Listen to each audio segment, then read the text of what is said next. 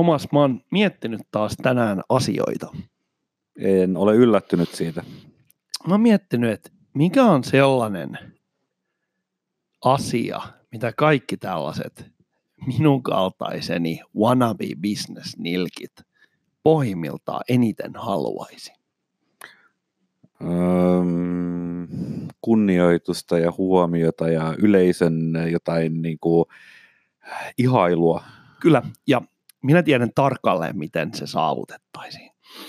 Eli kaikkihan arvostaa suunnattoman paljon nimettömiä lahjoittajia. Jos lahjoitetaan nimettömästi vaikka lastentarha, niin se on todella kova juttu, Mm. koska se on pyyteetöntä.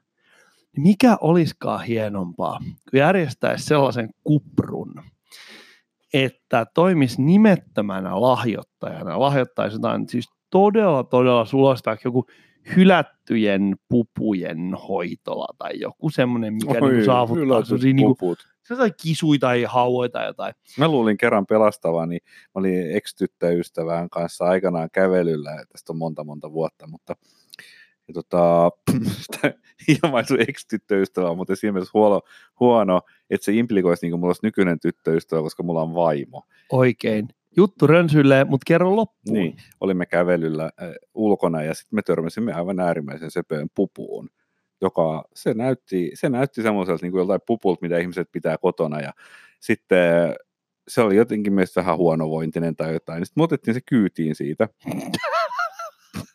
ja tota, jatka, jatka. Ja sitten me pä- päästään kotiin sen pupun kanssa. No sitten kun me selvitellään tätä prosessia, meidän ilpeen, että kyllä se on ihan normaali joku, joku tämmöinen jäniksen poikanen, jolla todennäköisesti on joku vesikauhu tai jotain vastaavaa. Ja sitten sieltä tuli semmoinen setä, semmoisten hyvin tukevien naakahanskojen kanssa, jolla se korvista nosti sen niin kuin pupu johonkin pussiin ja vei sitten lopulliseen, mikä sen kohtaloksi sitten koituikaan. Kiitos tästä Thomas. Ja minä jatkan. Mä olen hyvin Elikkä- eläinrakas. Eli Myöskin- sa- no joo, saavuttaakseni tätä valtavaa ihailua, niin mä ensin mä teen nimettömän lahjoituksen johonkin todella No siis ihanaan pu- pu- pupuille. Mä nyt jos perusteet, kyllä ja sen jälkeen mä järjestän sen silleen, että se paljastuu. Sitten se Hmm. paljastuu, että se olikin Kaapo, joka lahjoitti. Ja sitten mukamas yritän vähän paeta julkisuutta. Koska kaikki haluaa olla pohjimmiltaan sellaisia vähän niin kuin vaatimattomia massipäälliköitä. Koska se on niin kuin kaikista korkeamman tason leijumista. Että sä saat ihmiset uskomaan, että sä oot aivan jäätävän rikas, mutta sit sun ei kuitenkaan tarvitse käyttää hirveästi vaivaa siihen, että sun tarvi, ei tarvitse poseerata, eikä kiilottaa autoja, eikä, eikä sillä, sä olla ihan oma itsesi, ja silti sulla on sellaisen niin kuin menestyvä liikemiehen maine. Ja tämmöistä sä oot nyt miettinyt sitten tänään, kun sun olisi pitänyt miettiä jotain, miten sä sun myyntiliidejä kehität eteenpäin, niin sä oot nojautunut taaksepäin sun työtuolista ja vaipunut tämmöisiin Kyllä. pohdintoihin. Ja mä halusin kertoa tämän sen takia, Mhm. koska jos jonain päivänä tulee Turussa joku nimetön lahjoitus, niin nyt mä haluan, että ihmiset ajattelee, että se voi olla meikäläisen. Vähän niin kuin, jos tulee terroristi-isku jossain lähi niin aina joku kuusi ryhmittymää ilmoittaa, niin kuin, että kuka ehti ilmoittamaan, että se oltiin me. Antiterroristi Seppälä. Check it out.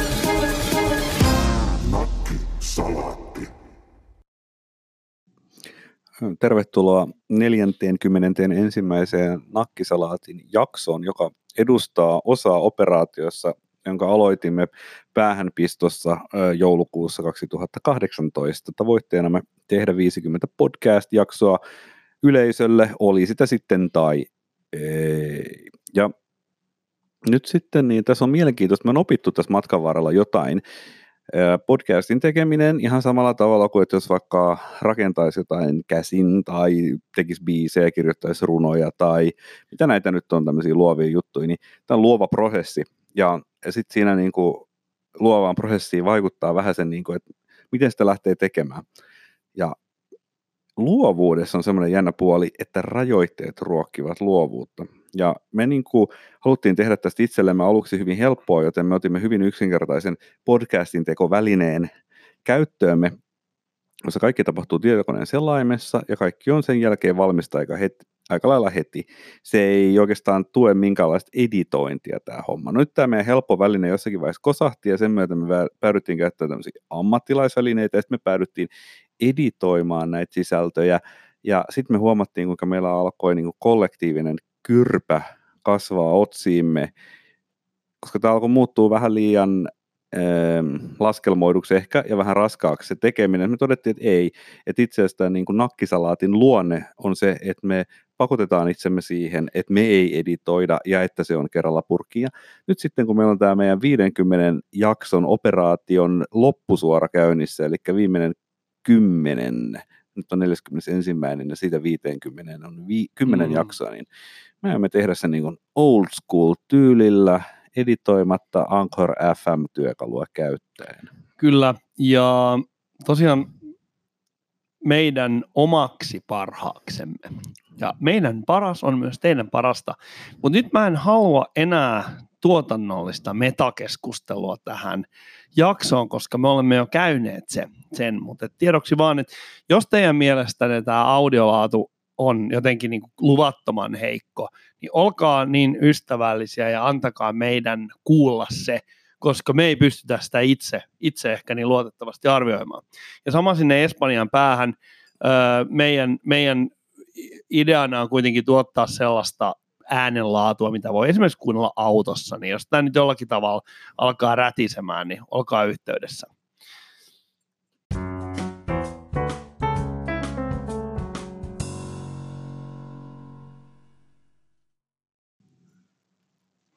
Mä tässä vähän miettinyt, että mun vanha, vanha kovia kokenut nakkis tietokoneeni mm. alkaa vedellä viimeisiä. Mä olen pikkuhiljaa ruvennut miettimään, että mä tarviin uutta rautaa.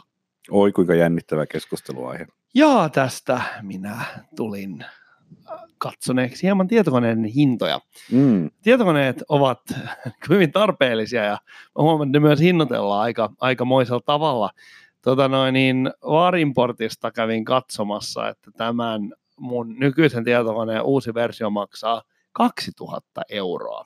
Mitä mm. Thomas sinä sanot tällaisesta hinnasta? No, se on aika paljon rahaa, mutta juuri eräs ystäväni sai työpaikan IT-yrityksestä ja hänelle oli kerrottu, että ostaa itsellesi joku tietokone. Sitten hän lähetti mulle linkin, en mä tiedä mitä helvetin lesoilua tämä nyt sitten oli, mutta että miksi mua kiinnostaisi.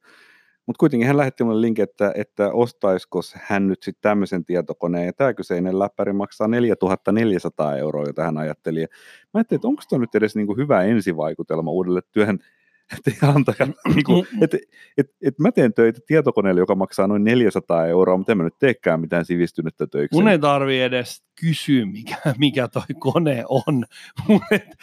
ei tuossa ole siis mitään järkeä, koska varsinkin kannettavat koneet, niin ne kuluu, ne ottaa turpaa. Mun mielestä ainoa ominaisuus, mistä mä oikeasti suostun tuollaisessa vehkeessä maksamaan, on se, että se akku on mahdollisimman mm. hyvä. Et totta kai siinä on se peruslaskentateho, minkä tarvii nyt johonkin helvetin toimistorutiineihin, mitä niin kuin kaikki loppujen lopuksi vaan eniten käyttää. Siis Mac-käyttäjistäkin varmaan 50 prosenttia käyttää niin kuin Microsoftin toimistorutiineita. Mutta mut, mut, se akun kesto on ehkä se, mistä niin kuin jonkun verran pystyy ve- vertailemaan niin kuin halpoja ja kalliita koneita. Mutta osta joku halpa paska, koska se tuottaa sulle niin kuin yllättävää mielihyvää. Sitten kun sä huomaat, että, että ne ominaisuudet, joista sä maksat niin kuin viisinkertaisen hinnan, niin tota, itse asiassa ei ole mitenkään oleellisia. Kun mä ostin tämän mun halvan paskan läppärin, niin tota, sitten mä olin vähän sillä että niin, että tässä ei kyllä akun kesto ole ollenkaan samalla tasolla kuin mun vanhassa Mäkissä oli. Ja totuus on, sillä ei ole mitään väliä. Sillä ei oikeasti ole mitään väliä, että sä muutaman kerran siellä sun täällä änkeet sen töpselin seinään. Ja itse asiassa sitäkin joutuu tekemään hyvin. Et, et, et, silloin, niin millään se on vähän semmoista, niin kuin, että kaikkea voi optimoida loppuun asti, ja sitten jos sulla on se paras versio tai hyvä versio kädessä, niin sitten sä niin ajattelet, että tämä on yhtäkkiä jotenkin välttämätöntä, mutta tosiasiaan ei, ei se ole. Ja, ja, sitten se, että sitten tulee kummaa mielihyvää, kun sä et ole maksanut siitä rojusta juuri mitään. Se on jotenkin, en mä tiedä mikä se, mä en osaa selittää sitä, mutta osaa outoa mielihyvää. Akun kestokeskustelu on, kyllä mä ehkä edelleen olen sitä mieltä, että mä niin kuin, haluan pitkän kestoja, mutta toi kaikki muu, mitä sä sanoit, toihan muistuttaa mun tapaani autoilla jos muistatte suuren pysäköintispektaakkeli jaksomme loppuosassa, jossa minä kerron vähän minkälaisella autolla minä ajan, siinä on nimenomaan tätä samaa, Mm. koska mun auto maksoi 2000 euroa. 2000 euroa, 12 000 markkaa. Ja mä olen ajanut sillä vaikka kuin paljon, reilusti toista 100 000 kilometriä, se toimii täydellisesti, ja jollakin tavalla se kutkuttaa mua se ajatus, että kuinka paljon mä oon tavallaan säästänyt rahaa sillä, että mä oon ajanut sen romul autolla, ja sitten mä voin ostaa kaikkea muuta hauskaa. Hmm. No siis, ö, en mä tiedä menisikö se siihen teemaan, ö, että ylipäätään stressin pienentäminen elämässä ja stressin syiden tunnistaminen niin tota, on semmoinen jonkinlainen hyvinvoinnin perustekijä. Ja kyllä mä sanoisin, että siinä on vähemmän stressiä, että jos mulla on mun 400 läppäri jossain mun laukussa, että jos siellä olisi 4400 euron Niin, ja sitten sä pudotat sen repun esimerkiksi. niin, no, ja vaikka edes tapahtuisi sitä, kun mä tarkoitan, että se ongelma on siinä, että sitten jokaisena niinä hetkenä, kun mä en edes olisi pudottamassa sitä läppäriä, niin jossakin mun takaraivossa olisi, että mä oon nyt tässä niin kuin kantamassa 4400 euroa arvoista jotain masinaa, ja todennäköisesti vielä kokisin jotain niin kuin huijarisyndroomaa siitä, että, niin kuin, että niin kuin oikeasti, mihin mä tämmöistä tarviin. mm, mm. Niin se, sit se tavallaan, että si, sitä kautta mun mielestä tulee jotenkin se, että se on niinku parempi ostos. Et Mm. Jos mä nyt rehellinen on, niin se, siis ihan oikeasti se kone tekee ihan kaiken, mitä mä töissä tarviin. Siinä ei ole yhtään, niin, että sähköposti lähtee yllättää ja selain toimii, niin mitä mm. hemmettiä. Mä mietin sitä, että, että näis, jos verrataan läppäreitä ja mobiililaitteita ylipäätään, meillä on aika vähän sellaisia niin kuin selkeästi kvantifioitavia ominaisuuksia, mitä voidaan verrata, niin kuin milloin oikeasti merkitystä. Et esimerkiksi laskentateho on loppujen lopuksi mobiililaitteessa pienempi merkitys kuin sillä mun ää, paria tai vaatimalla akun teholla. Mutta se on niinku selvää, että suurin osa siitä on pelkkää jotain ikään kuin imagoa ja tällaista. Että johtuuko tämä siitä, että kun miehet ei meidän kulttuurissa käytä koruja, niin sitten ostetaan kaikenlaista tämmöistä gearia, millä pystyt, pyritään briljeeraamaan. Mä en oikein osaa sanoa. Niin, no, mutta tämä on just tämä, että, että kun kaikessa on tämä käänteispsykologia, että jos sä ostat, niin kun, se mä ymmärrän hyvin, että tämä mun ystävä oikeasti, hän ehkä pystyy hyödyntämään tämän koneen, niin kuin, koska hän on kovan luokan ammattilainen IT-asioissa, niin hän varmaan saa siitä irti jotain. Mutta et, niin kuin, jos sä ostat sen oikeasti vaan sen takia, että sä ajattelet, että sun joku imago vaatii jotain, niin silloinhan sä saman tien allekirjoitat sen il, niin kuin statementin, lausunnon siitä, että sä koet tarvitsevasi, joten yhtäkkiä eikö se olekin, että sä oot koolimpi, jos sä allekirjoitatkin semmoisen lausunnon, että et sä koet tarvi, että sä et Niin, koe Silloin ollaan tavallaan kovemman levelillä, mutta et, tässähän on just se, että niin kuin mä trollailin tänään vähän tuolla eräässä WhatsApp-ryhmässä, ehkä saatoit huomaamaan, kun mä tavallaan lähdin kritisoimaan sitä, että tykkääkö ihmiset jostain tuotteesta tai esimerkiksi ruo- ruuasta niin kuin sen perusteella, että kun se on harvinaista ja kallista raaka-ainetta. Niin täs, et, et, et jos esimerkiksi Chateau Margaux viini maksaisi kolme euroa pullo, joku semmoinen niin kuin 93 Margaux, niin Mm. sanoisiko Saku Koivu naisteleiden haastattelussa, että hänen lempiviini on tämä Margaux? No siis tämä on aikanaan tämmöisiä markkinointiperusopintoja, niin klassinen esimerkki just näistä hintajoustoista, kun mekin on puhuttiin, niin on tämä niin negatiivinen hintajousto, että Kyllä, farkut menee paremmin kaupaksi, kun ne maksaa sen kuin että ne maksaisi 30. Joo, ellei mä väärin muista, niin silloin semmoinen nimi kuin Gif, Giffen hyödyke. Eli Mm. silloin niin kuin käänteinen hinta, josta muistaakseni toinen esimerkki oli kalliit champagnat. Et jos sä myyt saa halpaa champagnea, niin ihmiset rupeaa vähän miettimään, että mitäs paskaa mulle juotetaan. No siis, joo, ja raha on jollakin tavalla fetissi, ja rahan käyttäminen Mm, mm. on, on niin kuin fetissi, ja tämmöisenkin tarinan, mä luulen, että näitä on vaikka kuinka paljon, että, että kuvittelepa sellainen hieman ehkä elämäänsä turhautunut vaikka kotiäiti. Hänen mies tekee uraa jossain, se juoksee, se ei ajattele, mit, Esimerkiksi myy softaa tosi paljon. kuvittele, joo, en, mä, mä en nyt puhu susta, koska sä olet hyvinkin jalat maassa lämminhenkinen, sä Plus, että mun, mun vaimoni ei, ei valitettavasti ole kotiäiti. Niin, se, niin sun, kyllä sun vaimolla on ihan niin kuin oikea oma ura, jota hän tekee menestyksekkäästi. Kyllä. Mutta kuvitellaan nyt semmoinen joku keski-ikäinen, kaljupäinen, softamyyjä, jossa, joka sitten sit se, Levström tuijottaa minua hiilen mustilla silmillään. ja hän ei ajattele mitään muuta kuin sitä bisnestä. Ja hän on koko elämänsä ollut sellainen ihminen, että hän ei ole koskaan edes puhunut mistään muusta kuin rahasta. Tämä voi kuulostaa absurdilta, mutta mä tiedän tämmöisiä ihmisiä. Okei, absoluuttisesti joo, on hetkiä, jolloin hän esimerkiksi puhuu siitä, että, että tota, tarvii käydä vessassa, tai että joku ihminen on kusipää tai jotain, mutta sanotaanko, että viimeistään tunnin välein keskustelu palaa jolla, johonkin, jollakin tavalla varallisuuteen ja rahaan. Tämmöisiä ihmisiä on. No, hän menee nuoruuden rakkautensa kanssa naimisiin, tekee lapsia ja sitten vaimo on kiltti ja uskollinen ja hyvä ja kaikkea.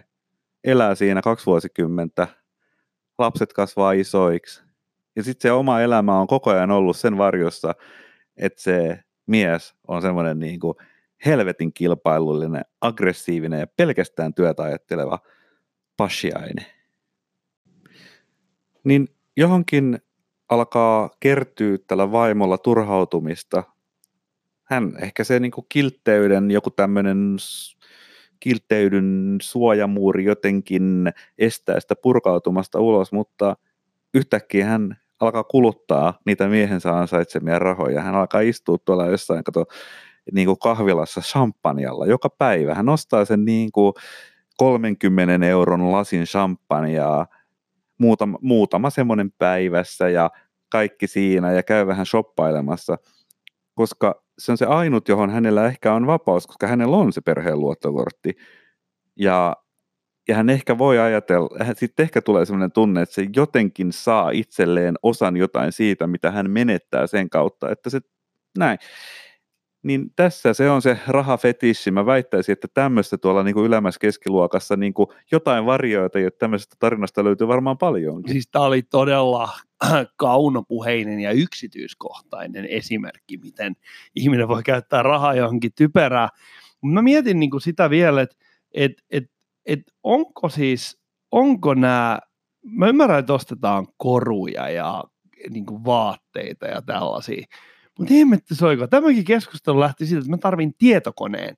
Ja mä katson, mitä tietokoneet maksaa. Mm. Niin onko oikeasti siis, on, onko se nyt ihan ok, että tietokoneesta, joka on työväline, niin siitä tulee tällainen niin kuin statussymboli. Koska jos mä nyt haluaisin yrittää niin kuin, niin kuin välittää ihmisille oikein niin kuin korkean statuksen ää, asioita, niin mähän nimenomaan en näyttäisi mitään työkaluja niillä. Mulla ei olisi edes tietokoneet.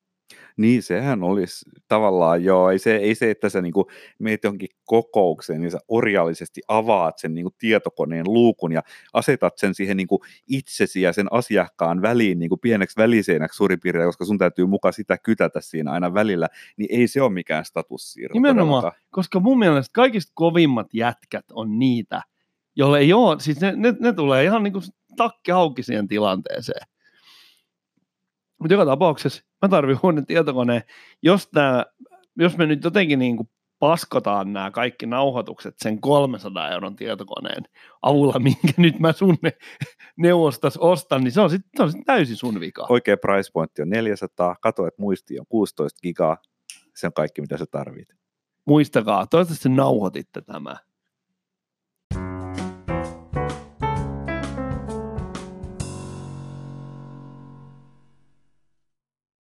Mä huomasin, että nakkisalaatin kuulijoiden keskuudessa niin tämän maitojauhe siirappipallo herkkuttelun, jonka sinä ansiokkaasti vedit, niin sen jälkeen niin Brexitin kannatus nakkisalaatin kuulijoiden keskuudesta on niin kuin kasvanut nollasta prosentista ehkä johonkin mm. 45. Ymmärrän, ymmärrän. Kyllä ja se tuota, mullakin vaikutti siis syvästi mun henkilökohtaiseen käsitykseen Briteistä. No niin, ja, ja se on ihan oikein niille Briteille. Mutta tähän liittyen ei olla politiikasta puhuttu pitkä aikaa. Niin, Paitsi viime jaksossa. No, niin. mutta tosi vähän. Mutta mun täytyy tunnustaa yksi asia. Silloin kun, nyt kun tänään niin ku, kuuluu tällainen viesti taas, että, että olisi syntynyt sopimus, exit-sopimus ää, Britannia ja EUn välillä. Mm-hmm. No se ei ole lainkaan läpihuuto juttu, että se hyväksytään, Mutta kuitenkin tämmöinen sopimus on syntynyt ja se niin kuin, tavallaan niin kuin, Mä tykkään siitä, miten sä sanot tällä niin kokemuksen syvällä rinta-aineella, että se ei ole läpihuutojuttu. Niin, Mut- se, mut koska se ei ole arvostan- läpihuuto niin. juttu. Ja, ja tuota, se, minkä takia mä halusin puhua tästä, on se, että mä olisin voinut, mä edelleen pidän todennäköisempänä, että Britannia ei lähde EUsta, kuin se, että se lähtee. Edelleen. Mutta mä olisin vielä muutaman kuukausi sitten sanonut, että se ei tule niinku missään tapauksessa ikinä tapahtumaan. Et, äh, me ollaan puhuttu aikaisemmin nakkisalaatissa näistä kunniallisista perääntymisistä. Joo, joo, ot- ota sun perääntyminen nyt hyvin näkki. Joo, mutta tämä on niinku, mun täy, m- mulla ei ole sellaista. Mä, mä pelaan itteni aina nurkkaan. Mihin Mut- tämmöiset niinku arviot perustuu, että et mik, miksi, niinku, mistä ihmiset muodostaa tuommoisia mielipiteitä, niinku, että Brexit ei voisi tapahtua tai Trump ei voisi voittaa tai mitä näitä juttuja nyt on ollut? No mun mielestä ehkä vähän, no noissa on jotain samaa, mutta mä voin niinku perustella, miten mä itse, koska siis tää, mä nyt sanon vielä tämän alkukommentin loppuun, eli nyt mä huomaan, että se alkaa oikeasti näyttämään jonkun verran todennäköiseltä, että ne lä- lähtee.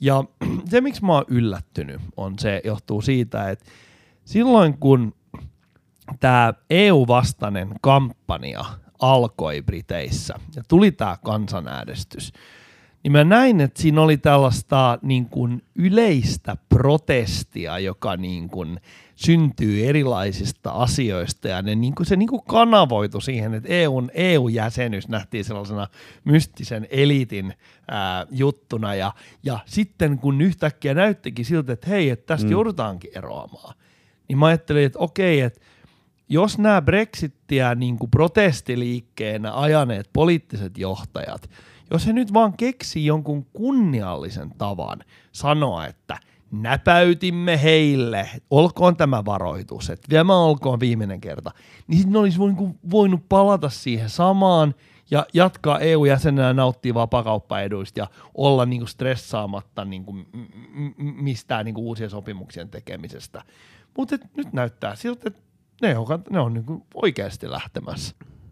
Tässä tilanteessa on mielenkiintoista se, että tuntuu, että voi olla perusteellisesti, perustellusti yllättynyt siitä, että kansanäänestyksen tulostaa jotain noudattaa. Ja eikö se on mielenkiintoista, koska eikö semmoisen asian nyt pitäisi olla ihan niin kuin... On, on, on. Mä annettu. myönnän ajattelevani nyt tällä tavalla vähän ehkä niin kuin jostain niin kuin ihmeellisestä niin kuin analyysikuplasta käsin.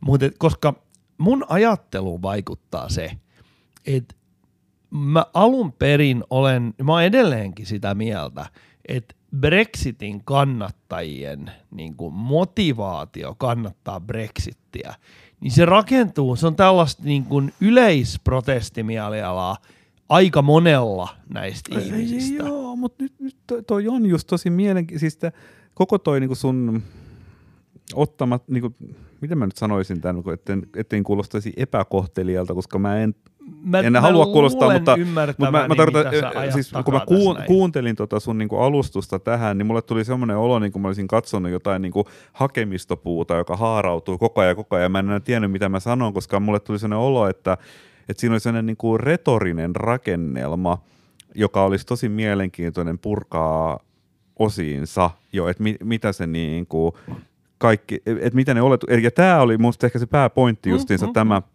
tämä yleiskapina asia, niin tota, eh, no, yle, no yleinen, totta kai, mutta että jos ei yleinen tässä maailmassa, Euroopassa, kun elämme poliittisella saralla, nimenomaan kohdistu EU-hun, niin mihin sitten? Mä- Toi on ihan totta. Ja, ja tavallaan EU ai, anteeksi, mä vielä auktoriteettia. Niin, ja se, eikö se ole mielenkiintoista, sehän on silloin sen niin kuin akilleen kantapää.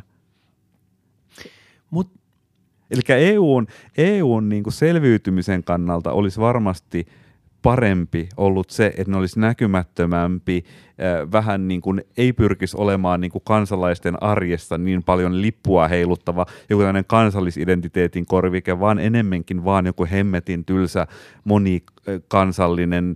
Onhan näitä kaiken näköisiä VTOita sun muita, mitkä tekee ihan älyttömästi asioita, mutta iso porukka niin kuin ei yleensä niihin kauheasti kiinnitä huomiota. Niin siis olennainen ero näiden välillä on se, että VTO on ikään kuin järjestö, johon valtiot kuuluvat, kun taas sitten EU, EU on tällainen ikään kuin eh, elin, jolla on omaa lainsäädäntövaltaa ja jolla on niin kuin, äh, ikään kuin, no siis puhutaan liittovaltiokehityksestä ja tämän tyyppisestä, että EU tavallaan pyrkii aktiivisesti kilpailemaan sen niin kuin kansallisen identiteetin ja sen kansallisvaltion kanssa.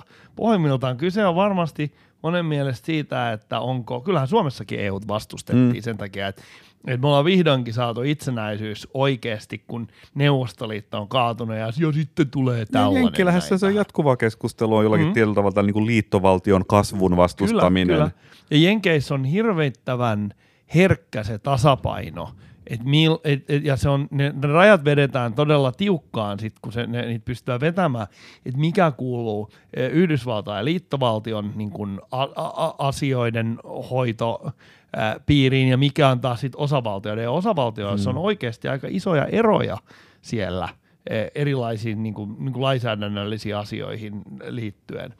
Mutta mä haluan palata tähän. Mä tiedän, että et, et mun niin kun, mm, tämä Brexit-epäuskoni, niin siinä on ehkä tällaista, voi joku voi ajatella, että se on jonkunlainen elitistinen ajatus, että mä yritän niin kuin selittää sen silleen, että kyllä ne tyhmät ihmiset sitten loppujen lopuksi tulee, tulee tuota järkiinsä ja tavallaan asiat palaa aina sellaiseen niin kuin tietynlaiseen tasapainoon, ja nyt sitten mä oon suuresti järkyttynyt, kun se ei menekään näin. Että kyllä mä, ää, mä kannat, mun mielestäni niin kuin kansanäänestykset on aivan keskeinen asia, että ihmiset säilyttää luottamuksen poliittiseen järjestelmään. Joo, ja tästä kyseisestä kansanäänestyksestä, kansanäänestyksestähän voidaan sanoa, että se on ollut tosi typerä virhe semmoista lähteä pyytämään, mutta kun se kerran tehtiin, niin sitä täytyisi Kyllä. kunnioittaa, koska mikä, mitä se muuten tarkoittaa niin kuin läntiselle poliittiselle elämälle, jos jonkun kansanäänestyksen yli noinkin merkittävässä kansakunnassa vaan mm, ylikäveltäisiin? Mm. Et, et poliitik- ja, ja se tekee siitä niin kuin, ikään kuin Brexittiä ajaneiden ja mahdollisesti nyt epäröivien poliitikkojen elämästä niin kuin todella hankalaa, koska ne, niitä on todella vaikea muuttaa sitä mustaa valkoiseksi tällä hetkellä, tai mm. valkoista mustaksi, miten se nyt sitten sanoikin. Eh, Mutta et, et, et tavallaan niin kun, edelleen mä niin kun pitäydyn siinä, että eh, Brexitin kannattamisessa tai Brexitin vastustamisessa – niin siinä on niin kuin muitakin tavallaan taustalla olevia asioita kuin ainoastaan suhtautuminen EU-hun, ainoastaan suht, suhtautuminen liittovaltioon tai johonkin puolalaisten putkimiesten maahanmuuttoon.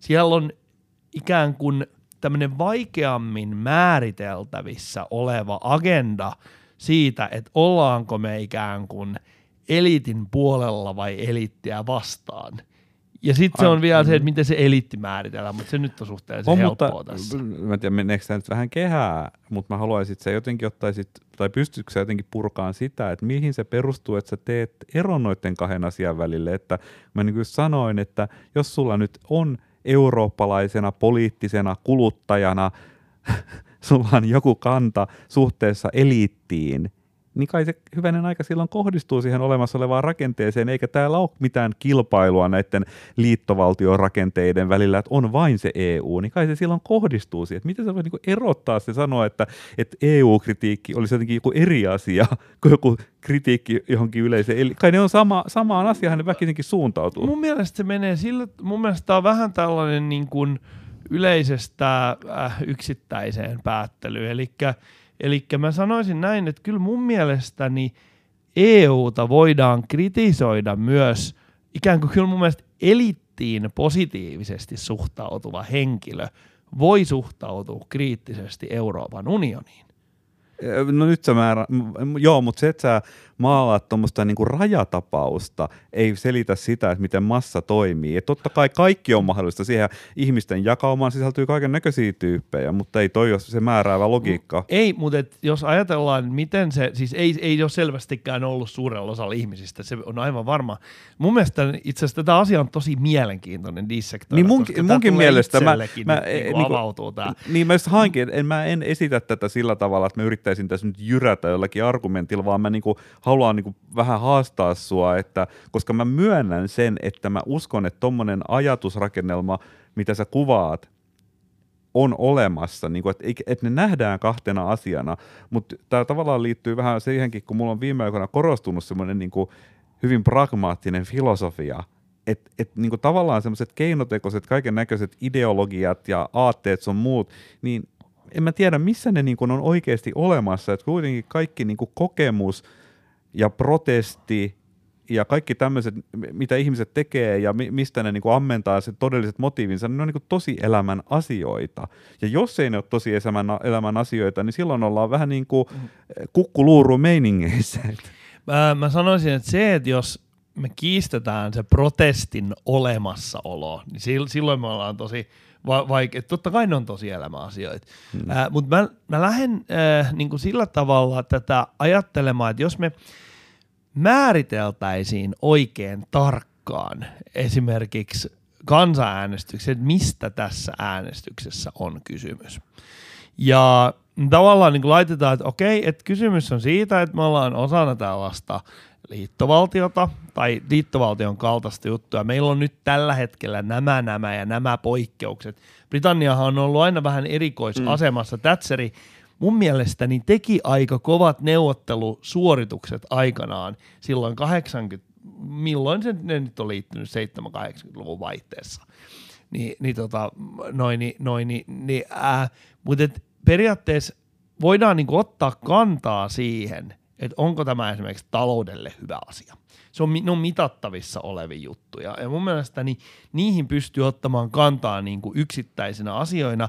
Ja se riskit perustuu ehkä siihen, että ei tavallaan tiedetä tarpeeksi tai sitten joku hmm. poliittinen voima yrittää niin kuin, niin kuin vääristää sitä. Mutta se, mikä on, niin kuin sotkeentuu enemmän siihen niin kuin protestijuttuihin ja näihin niin kuin vaikeimmin määriteltäviin asioihin, on just tämä toinen osa EUta, eli tämä niin kuin kansallisidentiteetti vastaa EU-identiteettiasiaa. Okei, okay. jos tuohon voidaan pistää poikki, koska menit niin älyttömän paljon asioita tuossa nyt läpi, että johonkin olisi kiva niin kuin, äh, kommentoida. E- eli, eli kun sä puhuit siitä, että millä tavalla se niin kuin kansanäänestyksen tavallaan kysymyksen asettelu tehdään, Kyllä. niin siinähän on semmoinen, että no jos se kysymyksen asettelu olisi hirveän eksakti, niin silloin se puhuttaisiin faktakysymyksestä. No et sä tarvitse kansanäänestystä siihen, että otetaan kantaa siihen, että no lisääntyykö ulkomaankaupan riskit tai joku muu vastaava asia. Se, se ei, ei se ole kyllä se, ei se ole kansanäänestyksen pointti. Siihen on olemassa asiantuntijat ja ennusteet ja faktat sun muuta, mitä voidaan niin kuin argumentoida. Sä tarvit kansanäänestystä siihen, että sä tiedät, mikä sen kansan tahtotila on, että minkälaiseen tulevaisuuden kuvaan ne on halukkaita, mihin, kohdistuu suurimmat positiiviset ambitiot. Ja ihan selvästi on niin, että EU on sellainen niin kuin väljähtänyt tylsä byrokraattinen asia, mikä ei liikuta ihmisiä. Ja helppo kuvitella Briteissä, joilla on tämmöinen vahva historia, voimakas tarina ja identiteetti, että siellä pystytään saamaan liikkeelle sellainen tunne siitä toisesta tulevaisuudesta, joka on semmo, se, tarpeeksi pienelle, tarpeeksi isolle ryhmälle, vaikka se olisi vähemmistö, se on niin innostava, että ne vetää ison joukon mukanaan. Tästähän niin on kyse, että jos sä luot jonkun tämmöisen niin sosiaalisen liikkeen, niin et sä tarvii et sä tarvi enemmistöä, mutta sä tarvit ihan perhanan innostuneen ytimen, ja se vie sen ison joukon silloin mukana. Ja mun mielestä tästä on niinku kyse, että EU on tylsä plääsy, byrokratia, mutta tämä joku toinen visio on onnistuttu kommunikoimaan niinku paljon inspiroivampana. Mm, kyllä mä, siis noin tuossa on selvästi tapahtunut, mutta nyt täytyy kelata vähän taaksepäin, kun sä tavallaan avasit sanomalla, että ei faktoista äänestetä. No joo, okei. Me emme äänestä sellaisista asioista, mitkä on niin esimerkiksi luonnontieteellisesti mitattavissa, mutta politiikassa on äärettömän vähän sellaisia asioita, mitkä oikeasti voidaan mm. niin kuin luonnontieteellisesti määritellä faktoina. Voin avata tätä. Siin, siinä on kaksi asiaa. Eli jos se kysymyksen asettelu on hirveän tarkka, niin silloin se olisi niin kuin äärimmäisessä tapauksessa se olisi fakta. No sitä se ei käytännössä ole, niin kuin sanoit, ei semmoiseen tilanteeseen tilanteeseen tulla. Mutta sitten se harmaa maasto siinä, että tavallaan ne paljon tarkemmin määritellyt kysymykset kuin mitä tämä nyt todellinen kansanäänestys oli esimerkiksi tässä tapauksessa, niin silloinhan se, olisi, se prosessi olisi vaan niin kuin tavallaan sitä, että niin sanottu poliittinen järjestelmä kautta eliitti jonkun puheessa, niin rakentaisi ikään kuin valmiiksi pureksitun labyrintin, jonka niin kuin luukusta A menisi yhdet ihmiset ja luukusta B, ja sitten voitaisiin niin suurin ennustaa, että näin ne vastailee ja lopputulos on tämä.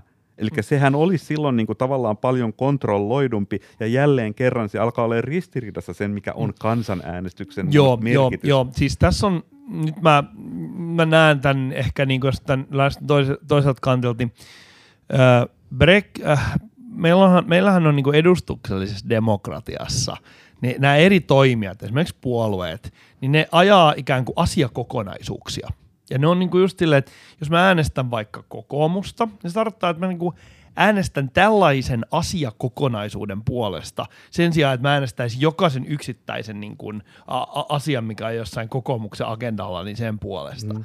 Niin nyt ehkä tässä Brexitissä on se, että meillä on niin kuin va- kaksi valtavaa asiakokonaisuutta, jo- jotka ikään kuin kamppailee toisiaan vastaan.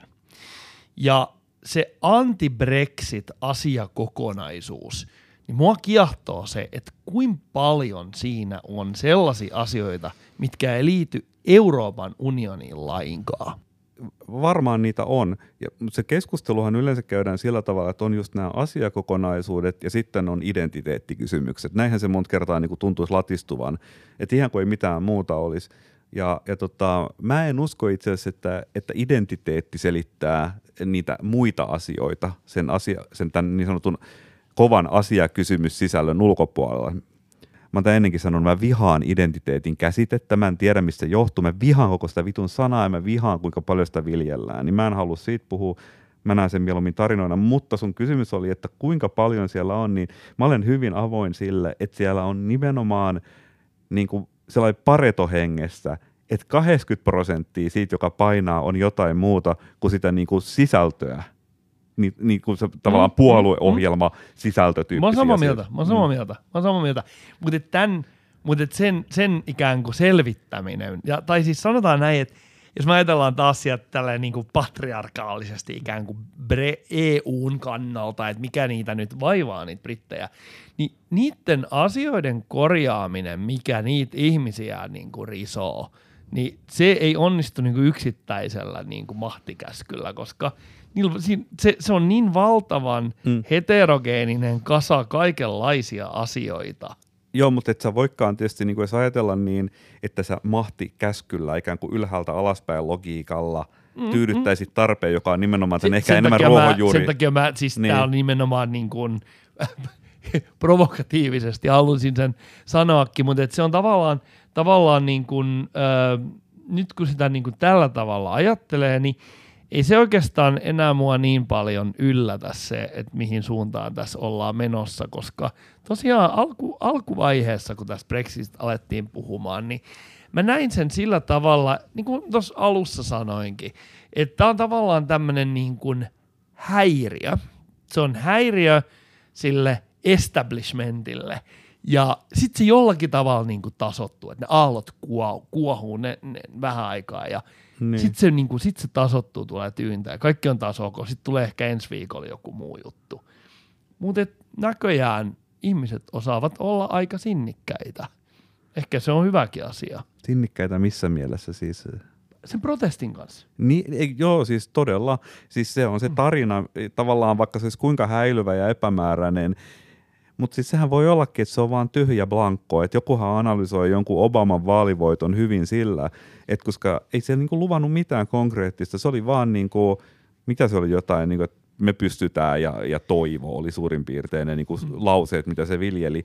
Ja kun se oli sillä ajan hetkellä erilainen kuin aikaisemmat ehdokkaat, se oli nuorekas ja tummaihoinen mies, niin sitten siihen oli helppo projisoida se, niin kuin, että – että okei mä voin uskoa vähän enemmän siihen. Ja lopulta kun siellä ei ole mitään sisältöä, mutta siinä on se blankko, tyhjä kangas, johon sä voit maalata jonkun oman hähmysen toiveesi, niin se on paljon houkuttelevampi kuin se, että no meillä olisi tämä helvetinmoinen niin kuin Soviet-Europe täällä, jolla on paljon lomakkeita ja jotain byrokraatteja. Mutta mut näin se meneekin.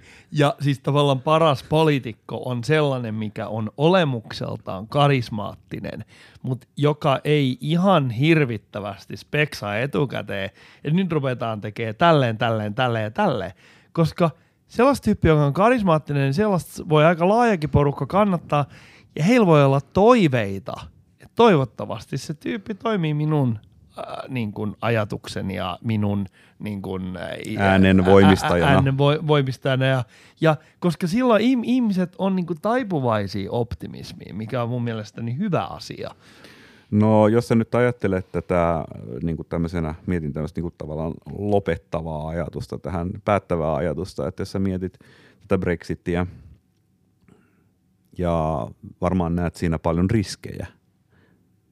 Mm, nä- Kyllä, kyllä mä näen siinä riskejä niin kuin mun, Joo, no m- näetkö sä mahdollisuuksia? näen, ilman muuta näen mahdollisuuksia. Siis äh, kyllähän, sillä, kyllähän niin kuin, äh, tietynlainen liikkuma, siis äh, varsinkin jos ajatellaan, että Euroopan integraatiokehitys jostain kumman syystä niin, kuin niin sanotusti syvenisi, niin kyllähän aina niin kuin oman esimerkiksi lainsäädännöllisen ja ulkopoliittisen ja talouspoliittisen liikkumavallan kaventuminen on riski. Joo, siis mä oon aina ajatellut sitä, että niin kuin yksi perusongelma tämmöisissä valtion liitoissa on se, että mun niin kuin vaatimaton ymmärrys mistään kuin strategisesta ajattelusta niin on jotenkin se, että, että kaiken strategian ydin on niin kuin säilyttää niin kuin ne liikevapaudet, joita sulla on. Että tavallaan, että vaikka liittoutuminen itsessään on eh, joskus välttämätöntä, niin se on aina se kysymys on se, että kuinka houkuttelevaa se voi olla pitkällä jänteellä, jos sen hinta on niin kuin se, että osa sun niin kuin liikkumavapaudesta on ikuisesti sidottu. Tosin, äh, Brita- jos Britannia nyt eroaa, niin niiltä jää testaamat yksi asia, mitä niitä olisi mun mielestä ehkä kannat, mikä olisi ollut kaikista vaivattominta Briteiltä. Ne olisi vain jättänyt noudattamat EU-politiikkaa ja katsonut, että saako ne kenkää vai ei. Check it out. Go.